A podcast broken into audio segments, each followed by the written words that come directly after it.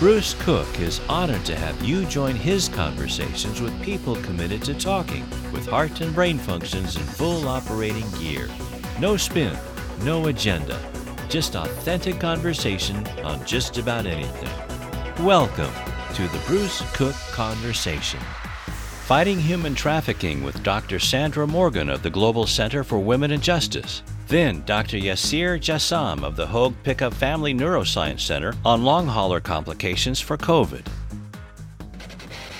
The Bruce Cook Conversation with your host, Bruce Cook. Trending now. Here's your host, Bruce Cook. Brought to you by the Pickup Family Neurosciences Institute at Hoag. Good Sunday evening, ladies and gentlemen. I'm Bruce Cook, and it is time for the conversation. We've got an hour together from now at 6:33 until 7:30. We're running a little bit behind tonight due to the Angels game running late, but it's always an honor to get a chance to speak to Southern California here on Angels Radio.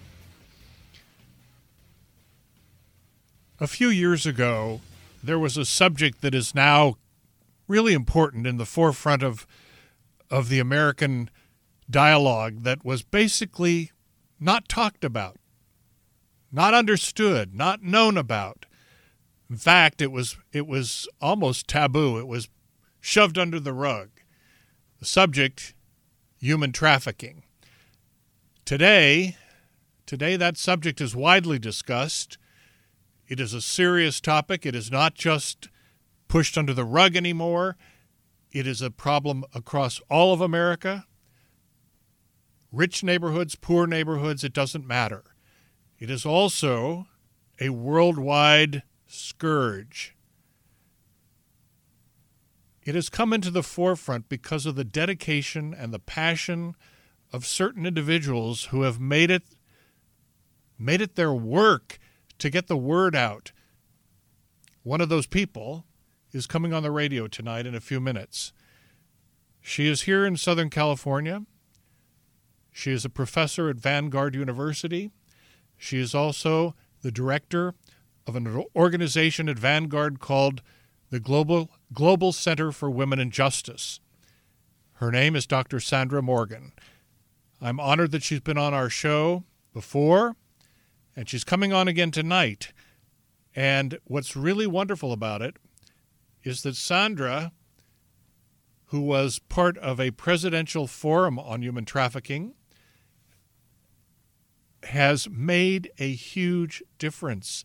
She is one person, one human being who, for the last many years, has stood up and screamed at the top of the hillsides that something needs to be done. Moreover, she has rallied experts, she's rallied psychologists and law enforcement, she's rallied anybody she could to join in the cause, to get the word out, to make a difference. Yesterday, Saturday night, she held what is called the Priceless event, which has been going on for a while under her tutelage. And it's a it's a conference and it's a it's more than a conference. It's a seminar and it's a party and it's bringing people together of like mindedness that believe in making that change. Let's find out what happened at Priceless and let's check in with Sandra and find out what we're doing to, to stop human trafficking here in Orange County and in Los Angeles and in San Diego and everywhere this radio station is heard. Stay with me, people. Let's say hello to Dr. Sandra Morgan. Sandra. Hey, it's so good to hear from you, Bruce. It's always good to hear from you. You're my hero. I know that word is uh, thrown around a lot, like world class and a bunch of other catchphrases. But you are a hero, Sandra Morgan. You make things happen. Talk to me about Priceless. What happened last night? Oh, Priceless was wonderful. And I love that you focused on the educational aspect of it. But we did have a party. We had a silent auction. We raised $200,000 to keep the work of the Global Center for Women and Justice going. But we celebrated victims who have been rescued and we looked at what it's going to take to do what you just said stop human trafficking right here. Well, you've come a long way. I mean, a few years ago when you came on this radio station, I have to tell you, as much as I was impressed by everything you were doing, I thought to myself, and I didn't say it on the air, I said, how is this woman going to make this stop? How is she going to stop this when, when it's going on in Asia and Africa and in London and in Timbuktu, let alone in Orange County? How is she going to make this stop? But guess what? You are making it stop. Talk to me about what you're doing with law enforcement and with education. Well, I, I love how you described me as screaming at the top of my lungs. I think that's my big job is to be a loud voice and call people to join this fight. Yesterday at Priceless, I shared um, a story about warriors. You know that in our State Department, um, the Office on Human Trafficking is called the Office to Monitor and Combat Human Trafficking. It's a fight. And so I learned that in Africa, the Maasai warriors greet each other with this phrase How are the children? So you're a Maasai warrior, I'm a Maasai warrior. Greet me, Bruce, ask me. How are the children, Sandra? All the children are fine. That's the appropriate response from the Maasai warriors. But what we know right now is all the children are not fine, and we have to do something about it. So we're launching a research institute within the Global Center for Women and Justice. And one of our first projects is to figure out how to do prevention. And I think I mentioned to you before that I get very frustrated with people who think that awareness is prevention. It's not. You know that if you eat candy, your teeth are going to rot right out of your head. But if you don't do something about it, um, knowing about it won't keep it from happening. And so yesterday we gave away toothbrushes because we want people to start thinking about what is it going to take to prevent human trafficking. And we start with our children, like, like the Maasai warriors, because if our children are fine, our families are fine. If our children are fine, they don't grow, turn at 18 and they're in horrible circumstances that they can't walk away from. And in the last Orange County Human Trafficking Task Force report, there were 357 victims served right here in Orange County, and over a hundred were children. So it's it's something we have to do. Are those numbers? Do you think those numbers are low? Do you think there are many more that we don't know about? What would you guess would oh, be a better real number? Well, and it would just be a guess, which is why we're going to do the Research Institute so we can get better numbers. At Priceless, our keynote speaker was Nicole Suydam, who is the OC Goodwill CEO. And she talked, she told the story of Angela, who said, I was invisible. People didn't see me. And we had Shima, who was the very first child victim of human trafficking discovered in Orange County in an upscale gated community in 2002. She was a child slave brought here from Egypt. Now, 19 years later, she has U.S. citizenship. She's married. She has a family. We gave her an award yesterday for her advocacy, for her strength and dignity. And what she said to us is someone in the neighborhood saw something that didn't look right and called, and that's how she was rescued. But while she was a slave in that home, she saw others who were in the same circumstances that she was, and they weren't rescued. They were invisible. We don't know how many are out there that we have not found, and we need to do a better job of finding them. How can people live with this? How can a family in an upscale gated neighborhood have an Egyptian girl slave and live with that and go to work every day and drive their fancy SUV to the park and take a trip to Disneyland and go to church on Sunday. How can they do that and have this happen in their house? How, what is the mentality of this? How do you change that? Well, that part is is for the criminologist to study. What I want to study is how to keep kids like Shima, kids like little girls and boys, young people who are commercially sexually exploited right here in Orange County in um, hotel rooms and upscale brothels. And what we have to do, do you know that with um, the pandemic, a lot of things moved online.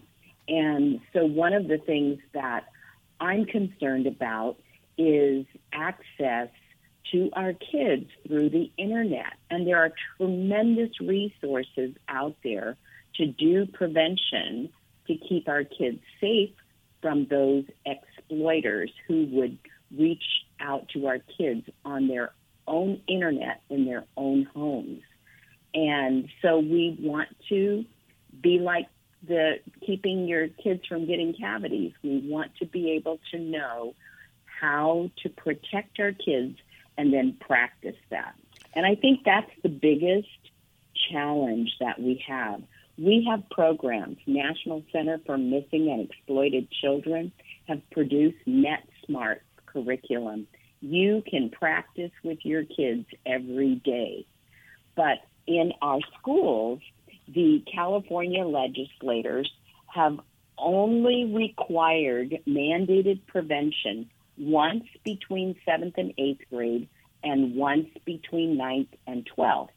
Well, I I think I mentioned to you before. I want to take toothbrushes to our legislators, to the state assembly, to the state senate, and say, here, I have three toothbrushes for you, and you can brush your teeth this week and again in two years. Right. Because that's that's the kind of prevention that you've passed. And we need prevention that is every single day that starts you know, I started teaching my kid to brush their teeth before they could talk, before they could put together a full sentence. That's the kind of prevention that we need to keep our kids safe in today's culture. Let me ask you a tough question regarding that. Are parents capable of it? Well, now that is, you're always a good person to have a conversation with.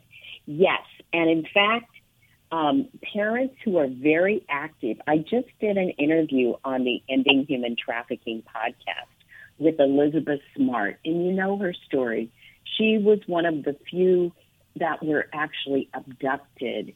And so we were talking about prevention, and she said to keep your kids safe, you talk to them about it every single day. But and I, I've done lots of training. We started a new program through the Global Center called Smart Mamas Safe Kids. And those moms know exactly what to do every single day to raise kids that will be safe online. On the and flip here's side, the thing.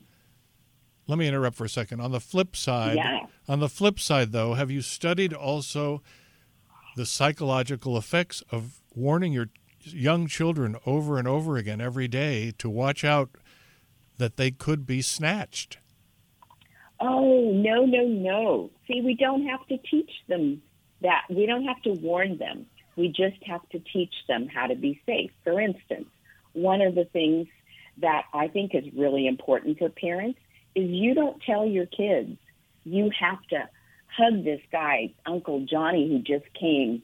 He's not even really an uncle. He works with your dad, but we think that we want them to feel like family. So we make our four year old hug him our four year old needs to know that they have personal space and they get to say no. Okay. They don't have to give that up. And that makes more resilient, safer kids.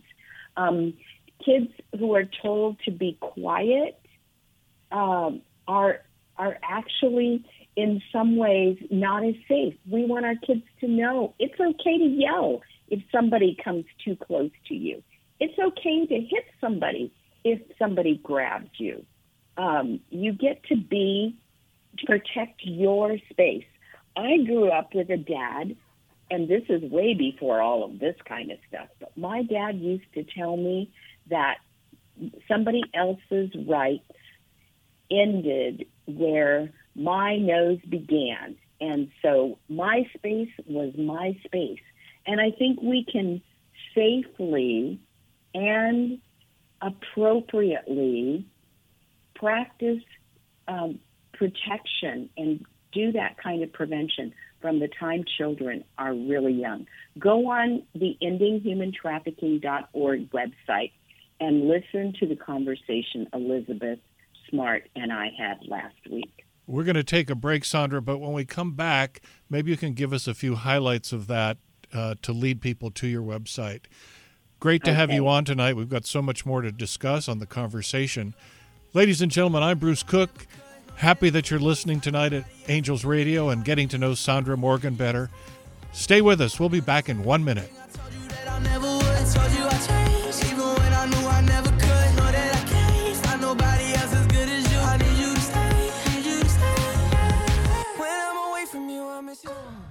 Angels Radio. AM 830. At the Pickup Family Neurosciences Institute, the Hoag Epilepsy Program is accredited by the National Association of Epilepsy Centers as a Level 4 epilepsy center. This means that our experts provide the highest level care for patients with complex epilepsy. Our patient centered approach to epilepsy treatment, combined with state of the art technology, including robotics and laser ablation, ensure the best possible outcomes for our patients. To learn more or for an evaluation, call 949 966 0243 or visit hoag.org forward slash epilepsy care.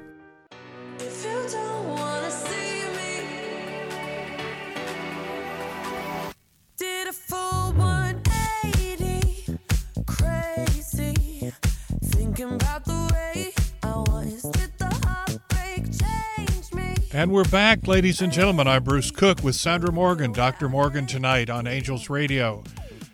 We got a tough subject we're going through on the conversation tonight. We're talking about human trafficking if you're just tuning in. And Dr. Morgan, just before the commercial break, mentioned uh, that she had a very special conversation with Miss Smart, and I wanted to know a little bit about what was discussed. Sandy, can you fill us in a little bit?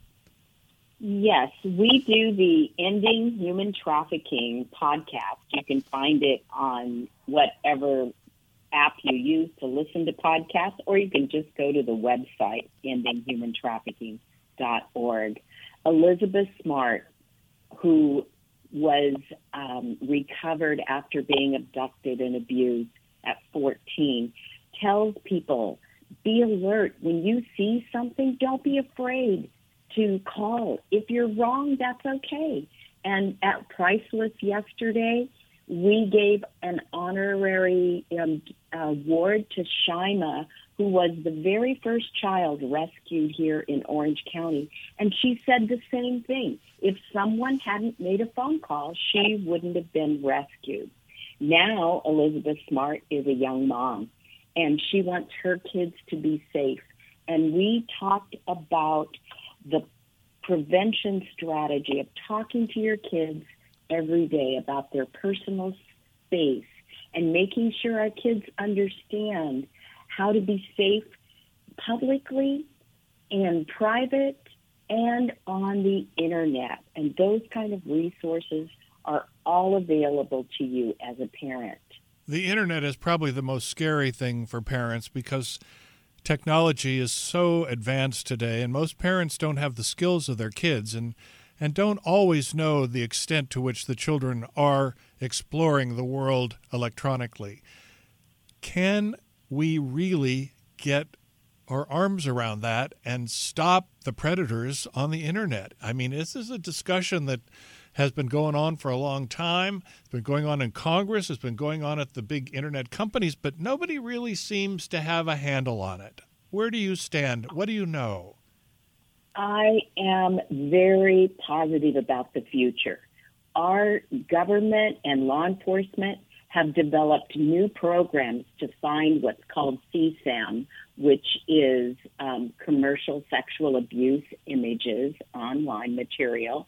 And so they're they're shutting down those people, but at the same time, we're developing internet safety programs like netsmartz.org and you can practice with your kids every day.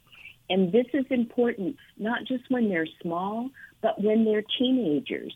They especially once they hit that age where they're on social media and I'm I'm just going to tell you mom, dad, aunt, uncle, grandma, um, if you shut down the internet in your house, it's okay because they have friends with internet. They're exactly. they're going to roll their eyes at you. So we want them to be um, knowledgeable and know that if some guy offers them two hundred dollars to take off a piece of clothing, that what they're supposed to do is shut it down and report it. That's what's supposed to happen instead of trying to keep it a secret so no one knows. And the earlier we start teaching our kids how to handle themselves on the internet, the safer they're going to be. That gets into a whole other realm of discussion also about sexuality in youth because a lot of kids, male and female, at those tender ages between 12, 13 to 15, 16, are questioning, they're exploring, there are secrets that they're thinking about and gossiping with their friends. And so when that predator shows up, that temptation to take off your blouse for $200 or whatever it is, they might think, well, what could it hurt? So you're right. If the parents are really involved, then maybe that's that bad thing won't get worse. And I really want to drive one more point home. Here in Orange County, remember I talked about how many children were recovered here from commercial sexual exploitation. 63% of those kids were our own Orange County children. Very important 90, point. Yes, and 90% of them had prior abuse reports.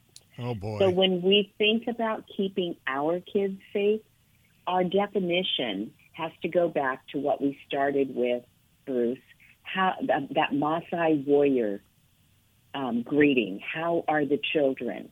All the children are fine. But my answer right now, and it's why what I do is important and I'm passionate and I have to keep on doing it because my answer is all the children are not fine. And I have to figure out how we're going to protect all the children in Orange County. Talk a bit about what law enforcement here is doing. Anything new that you can share? Um, I am so excited. The Orange County Human Trafficking Task Force has a long track record of um, investigation, but it's the tip of the iceberg.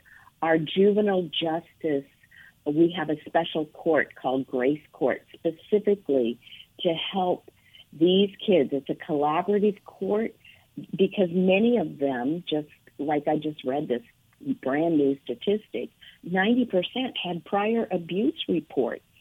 So just rescuing them and taking them back to mom and dad isn't going to work. And not only is it not going to work, it makes might make things worse. So that's um, and we give awards every year at Priceless, and this year's big Priceless Individual Award went to Nicole Stratman, who is the Senior Social Services Supervisor and Coordinator for those kids and the collaborative courts. And she is working diligently to make sure that not one child is overlooked and building not just a small little unit, but a community she's been my education ally. During COVID, we carpooled. We would go teach in the rain. We taught online. We went to outside events because it takes the whole community so that when we see each other and we say, How are the children? we can confidently say all of the children in our community are fine. And on that, my dear Sandra Morgan, we need to end our conversation tonight. I want to leave you with one more question for the next time we get together. I want to talk about what happens to these rescued kids after they're rescued. What kind of therapy do they need?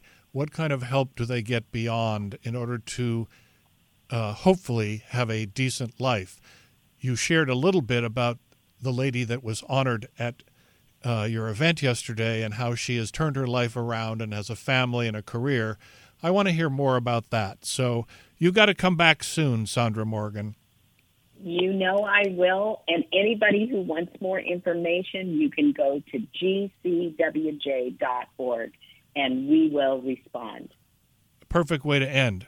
All the best. Good night. Good luck always. And we'll talk again. All right. Thank you, Bruce. Ladies and gentlemen, I'm Bruce Cook. It's the conversation tonight. We're going to take a break, but when we come back, we're going to switch gears. I've got another great guest for you.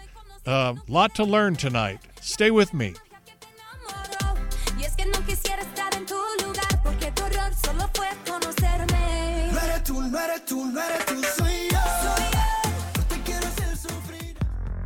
Angels Radio AM 830 KLAA. Orange County, Los Angeles, and Inland Empire. Where Angels baseball lives.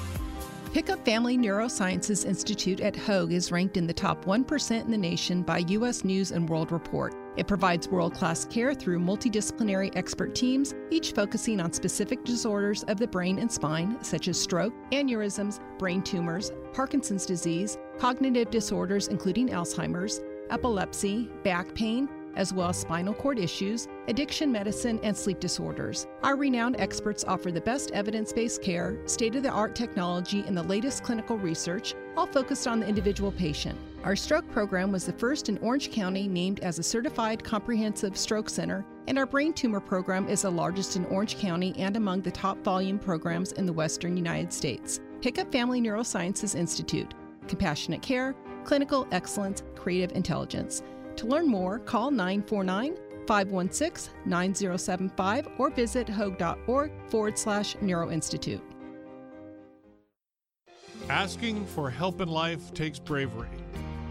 Women addicted to alcohol and drugs know this very well. Most suffer silently while their lives fall apart, their children and their families in crisis. For more than 40 years in Southern California, New Directions for Women has helped addicted women recover in a nationally recognized treatment facility in Costa Mesa. Their doors are wide open. It just takes the first step. Call New Directions for Women. The number is 888 786 0509. Again, 888 786 0509. You can also visit them at www.newdirectionsforwomen.org. New Directions for Women. They know recovery.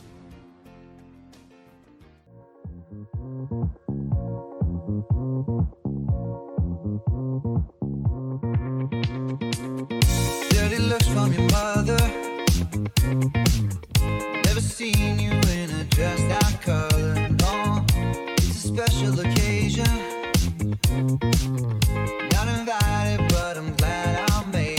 Good Sunday night, everybody. It's Bruce Cook. It's the conversation on Angels Radio KLAA. Thank you so much for staying with me tonight. We have a great second guest on the show. I'm very excited to introduce him to you. But before I do, I want to ask you if you're among the so many people that are worried about what comes after COVID. What if you get COVID? What if you survive it? What if it's a bad case of the flu? And then a week later, a month later, you're still having memory loss. two months later, you have some sort of paralysis. What happens? What does medicine know about the after the after effects and the long-term cause and effect of the COVID disease? Science is working diligently to find out. Scientists all around the world are working on this problem, both in terms of stopping the spread now and what will come next. If you here in Orange County or Los Angeles are listening tonight and it is something that is of interest, perhaps you are even worried about it, we may have some answers for you. I'm going to introduce you to a neurologist, Dr. Yassir Jassam. He is with the Hoag Institute of Neurology at Hoag Hospital, the Hiccup, I'm sorry, the Pickup Institute of Neurology, forgive me. And Dr. Yassam is involved in creating a post COVID brain health clinic to deal with all of these different things that may or may not be happening. Dr. Yassam, are you on the line? Hi there, Bruce. Yes, I am. So good to have you again. Last time you were on, I had tons of calls after the show asking how to reach you. Uh, you struck a nerve. And tonight, as I've just introduced, we're exploring what happens next. Tell me about this clinic that you're going to uh, get involved with or start, this brain health clinic. What is it? Right. So, um, first of all, thanks for having me again. Um, well, this time I'm talking about an, a subject that is evolving. So we're all learning. Um, in opposite to last time I talked to you about multiple sclerosis, a subject that has been studied for years. Um, with COVID-19, we're just beginning to learn what is this virus doing to our bodies. I have actually started looking after patients, seeing them in the hospital when they're very sick with the virus, and I've seen neurological complications during the infection. Um, so we saw strokes, we saw seizures, we saw inflammation of the spinal cord causing paralysis, we saw what they call Guillain-Barré form of neuropathy. We saw those at the beginning, but now we started months and months and months after the first wave hit us, started seeing some people with what we call long haulers or lingering effects. Very interesting topic, and it's not the first time we see that with infections. There's there's a long history about chronic symptoms after sustaining some sort of an infection, mostly in viral infections. So uh, that story actually goes back even during the Spanish flu pandemic. There was a very similar story when people developed chronic fatigue syndrome, which is another form of lingering effect after an infection. But with COVID, my interest started to go into these cases when many patients, actually even friends and, and, and relatives, start to express some unusual symptoms long after the infection. And what sort of what sort of symptoms, Doctor Jassam? What sort of sure. symptoms? Well, the most common they have been um, to do what we call a mental fog, where people feel kind of some sort of a confusion and cognitive dysfunction. Some of them describe this feeling of fatigue that is persistent and inability to do much. There is actually the same reports that's coming from Europe um, that we heard in the wave before us, and you can see that coming from Italy and Spain, very similar stories. But there's also, interestingly, some very significant increase in anxiety and depression symptoms. There are actually a chunk of patients who develop new anxiety and depression. Um, some people have new headaches. Um, others will have some sort of neuropathies and tingling. Most um, strikingly, a lot of patients will t- come and tell you about their smell and taste, something that has now been known during the acute phase where the patient is infected and even after that by months. It takes a long time. And we were learning step by step about these, thinking that there must be a way that this virus is making its way into the brain. And, and we're thinking now, we know now that some of this is making um, a port through the nasal cavity and it climbs up into the brain. Now, it's also an evolving, interesting story when you learn about the inflammatory findings in the brain, and that's where my job has started to become or to intersect with this because I'm a neuroimmunologist and I deal more with inflammation of the brain.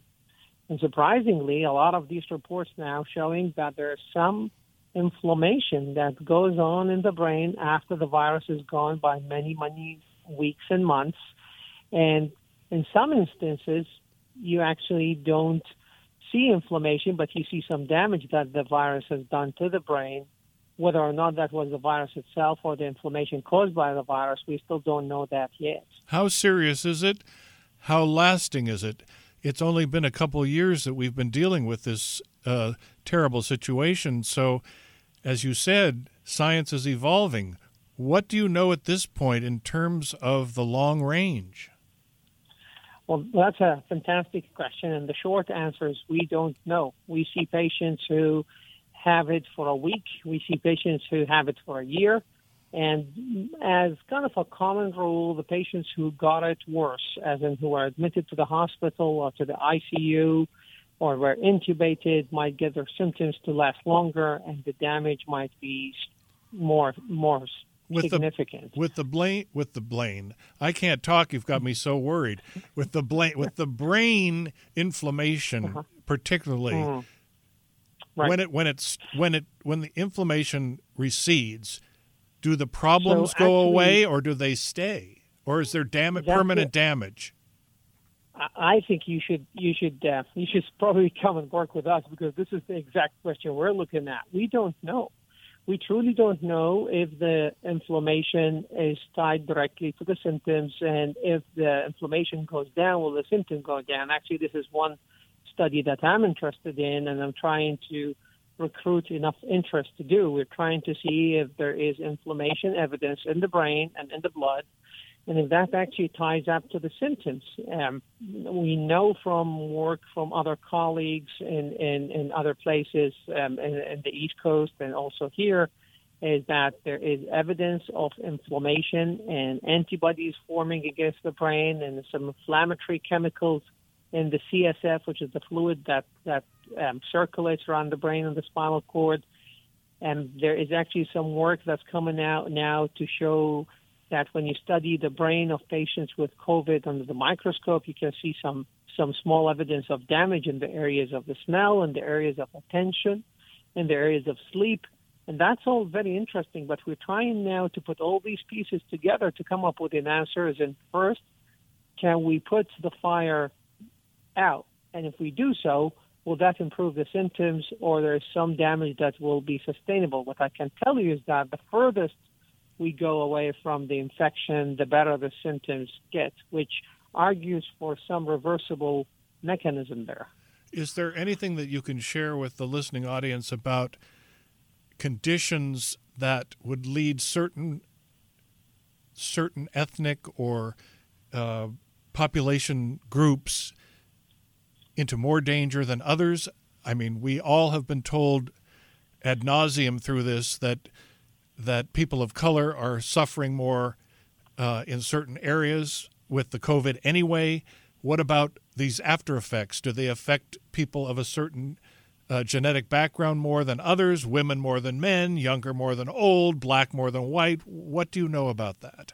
Right. So, so far, it looks like the most common factors that you see in these patients who suffer from these are the patients who are elderly, so um, tend, tend to have uh, an advanced age. If you, they have comorbidity, so they have already some respiratory diseases, diabetes, or their they're immunosuppressed, then they kind of suffer the most. If you end up in the ICU, being intubated, or you have a prolonged hospital stay, then you get it more. So far, the demographic of this, whether or not it affects more people of certain genetic backgrounds, is very not, not very clear just because that the reports about these whole long haulers are coming from all over the world. So you see Northern Europeans, Southern Europeans, you see people from South America, reports from China. So it's, it's actually quite universal yet. And, and, and all we have is about um, most of the determinants is what did you have before getting COVID?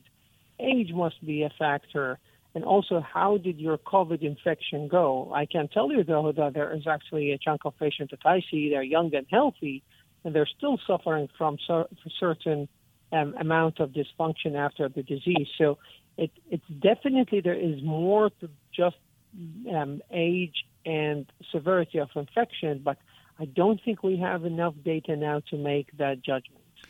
This is off. This is a bit off topic in terms of your expertise, but it's the in the general news uh, today. Uh, I'm sure you heard, or or this week you've heard that the FDA has suggested that we don't need a booster shot unless we're over 65 or we have uh, a preconceived, uh, a predetermined condition that requires it. Where do you stand on that? What do you think? Well, it's a very good question. The problem with this booster dose discussion, it depends on the immunity of the public. So I think if there was everyone was doing just fine, and we don't see we're not seeing surges of the infection, we wouldn't be having that discussion. Um, I think the problem that everyone is trying to deal with now is how long our immunity is going to last against the virus. We know, for example, from the flu shot that this lasts you for a few months, and then you know every year you have to repeat that because there are new emerging variants. I personally can tell you that I, I'm seeing rates of reinfection, whether or not these patients can, were vaccinated a long time ago, but I see them also because I do MS. And a lot of patients who are immunosuppressed actually get infected even though they're vaccinated because there are some medications that prevent you from having a good response to the vaccine. So uh, I am in favor of that. If, if, if, the patient is at risk of infection and their vaccine didn't work well the first time, there should be a system to tell if your vaccine worked or not. And based on that, I think a booster dose should be suggested. Well, but of course, you know that's that's still that's still open for significant debate, as you know. Well, you know what? I think you actually answered that question at the very beginning when you said where you talked about the flu shot. A flu shot is not a permanent situation. It is a several month protection, and then you have to do it again. So why would we? Correct. Why, as the public, and I'm certainly not a, a, scientist or a doctor, but why would we think that it would not be the same with a COVID shot? Uh, I think for any virus it's the same because your immunity would weaken with time, but there's certain, you know, each and every vaccine in this uh, that we receive would need a booster at some point in time. That's that's undebatable, and that's kind of based on other diseases as well. It, it, the, the question is when, not if. I think yes, a booster is needed. The question is when, and whether or not it has to be only a significant, like a portion of people. I'm not quite sure. I would be in favor to to offer anyone who's at risk a booster. I think it's it's it should be offered for people who's at risk of infection. Absolutely good point. Listen, uh, doctor, we have to take a break, uh, but Sure. we've got a I got a bunch more questions for you, so you better just sit there and and uh, stay put. You can't go back to your family yet, and uh, we're going to take a quick break and be back in about a minute. So, ladies and gentlemen, don't go away. We've got so much more to to talk about and to learn about. We'll be right back.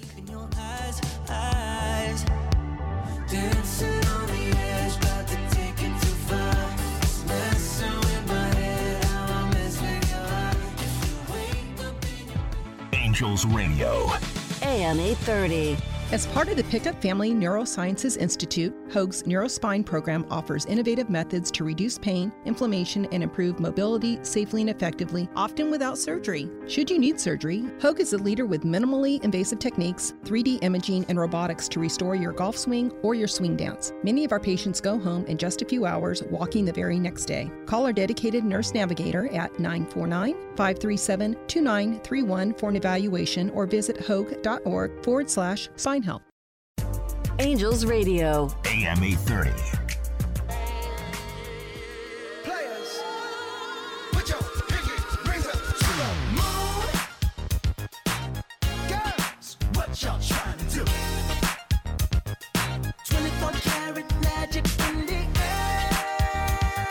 24 7 magic in the air. What a better way to lead into the rest of our show, ladies and gentlemen. Bruce Cook here. The conversation tonight with Dr. Yassim, Yassir Jassam from the Pickup Neurological Institute at Hoag Hospital here in Orange County. And we're talking about COVID and we're talking about the after effects of COVID. We're talking about the brain. Dr. Jassam, I want to ask you do you handle children in your practice? And if so, how does this all fit in or tie in or deal with people, young, young people? Unfortunately, Bruce, um, the youngest I see in my clinic is 18 as an adult neurologist, and um, fortunately, I, I actually don't see that many um, in that age group who would come with post-COVID symptoms. But again, the the long term probably hasn't emerged yet for these um, children because we saw the newest variants affecting them more often than the older ones. So probably in months to come, we might start seeing this, and I'll, I'm very interested to see what um, child neurologists and child psychologists will start fi- you know, finding if there's any link between children who get infected with COVID and you know learning performance, for example.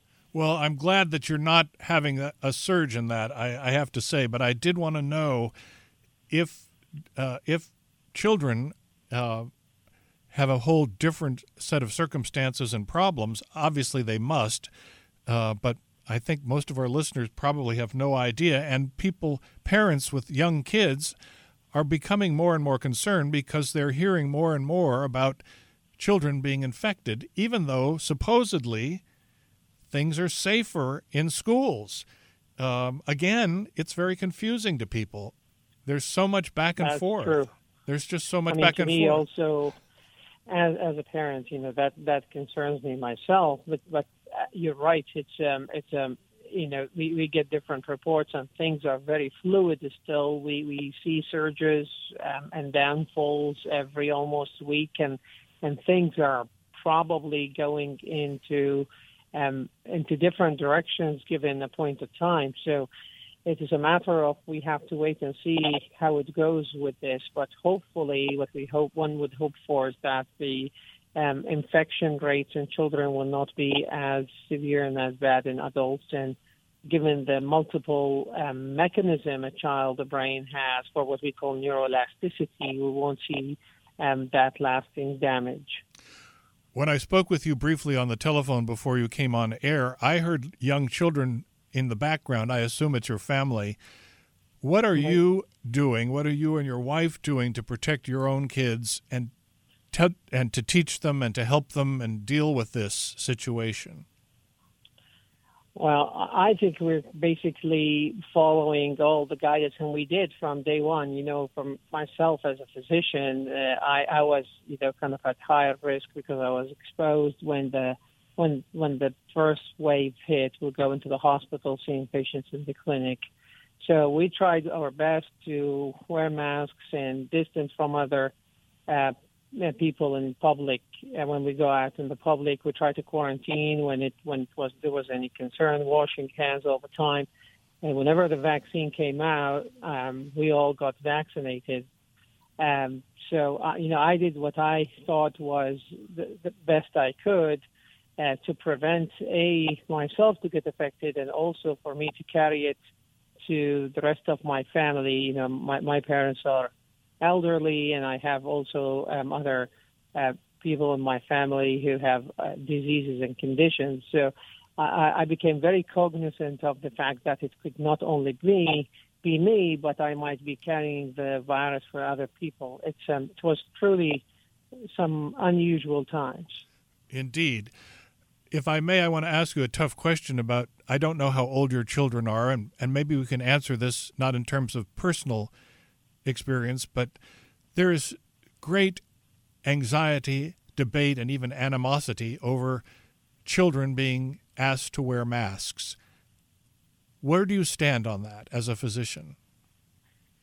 Well, as a physician, I will say definitely because there's data to support the spread um, being much less when you wear a vaccine. uh, Sorry, when you wear a mask, and that's that's basically absolute science. We we cannot debate that. The people who can argue um, on the other side is that how difficult to get a child to wear a mask, and that's that's a totally different subject. And I can talk to you as a parent that it might be more difficult a to convince them and a to get them to comply.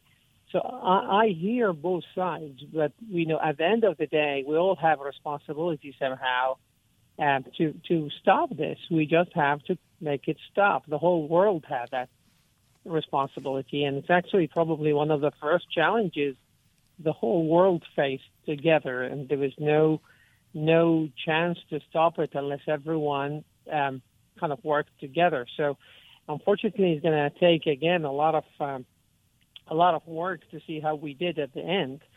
But for now, we just we just have to follow what we have, and what we have says is that if if people wear masks, they're gonna limit the spread of the infection. Indeed.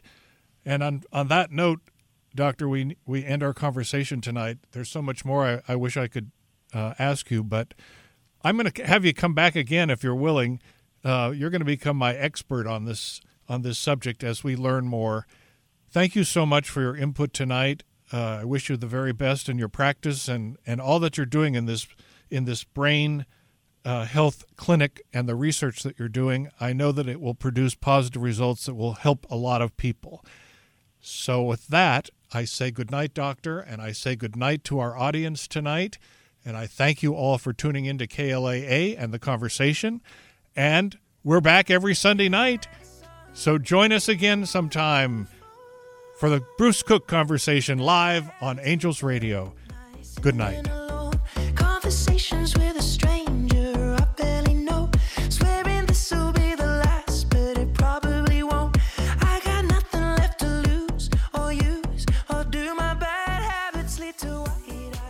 You've been listening to the Bruce Cook Conversation.